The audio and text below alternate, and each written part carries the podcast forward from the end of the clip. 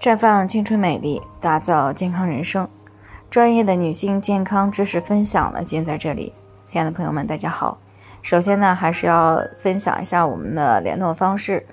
大家呢，可以在我们最常用的聊天软件当中呀，搜索 PK 四零零零六零六五六八，关注以后呢，回复自测进行健康自测，可以更有针对性的了解自己的健康状况。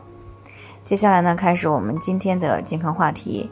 长夏合并三伏天，谨防妇科问题高发。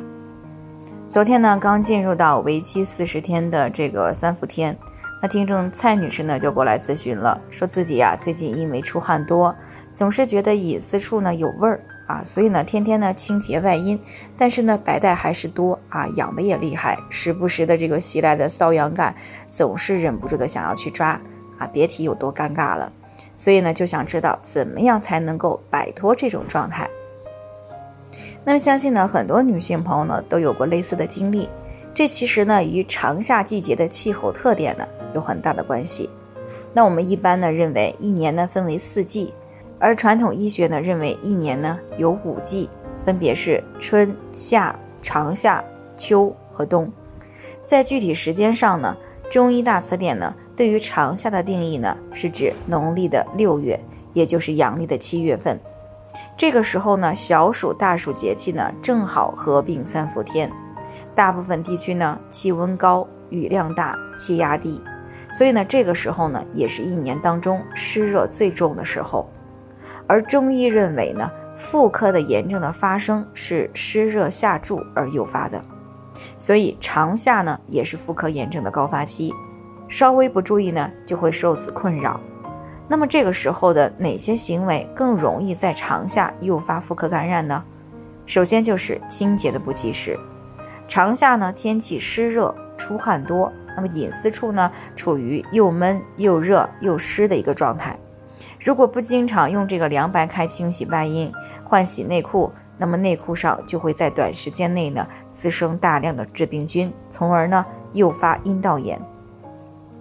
那关于这一点呢，有一个现象大家应该并不陌生，那就是一到夏天的时候呢，稍微不注意，家里的东西就容易发霉变质。而我们的人体呢，处于这样一个环境当中，隐私处自然也是更容易因为致病菌的大量繁殖而诱发感染。其次呢，就是有些女性虽然经常清洗隐私处，但是清洗的方法却不对，比如说使用偏碱性的洗液呢，清洗内生殖道。从而呢，会使隐私处呢失去一个酸碱平衡，那么造成一些致病菌大量的繁殖而诱发炎症。除此以外呢，由于天气炎热啊，不少的女性呢饮食不规律，尤其呢喜欢吃夜市和一些生冷的食物，比如说冰淇淋、冰镇水果等等，这类食物呢容易破坏胃肠道的菌群平衡，从而呢造成肠道菌群的失调。而女性的肠道出口呢，和隐私部位呢挨得又比较近，那这样呢，隐私处就很容易受到肠道有害菌的影响。那么再加上胃肠道菌群失调以后，消化功能的吸收能力下降，进而呢影响到人体的免疫力，这样呢，隐私处抵抗致病菌的能力就下降，从而呢更容易发生感染。那如果在上行感染了，就有可能诱发急性的宫颈炎和盆腔炎。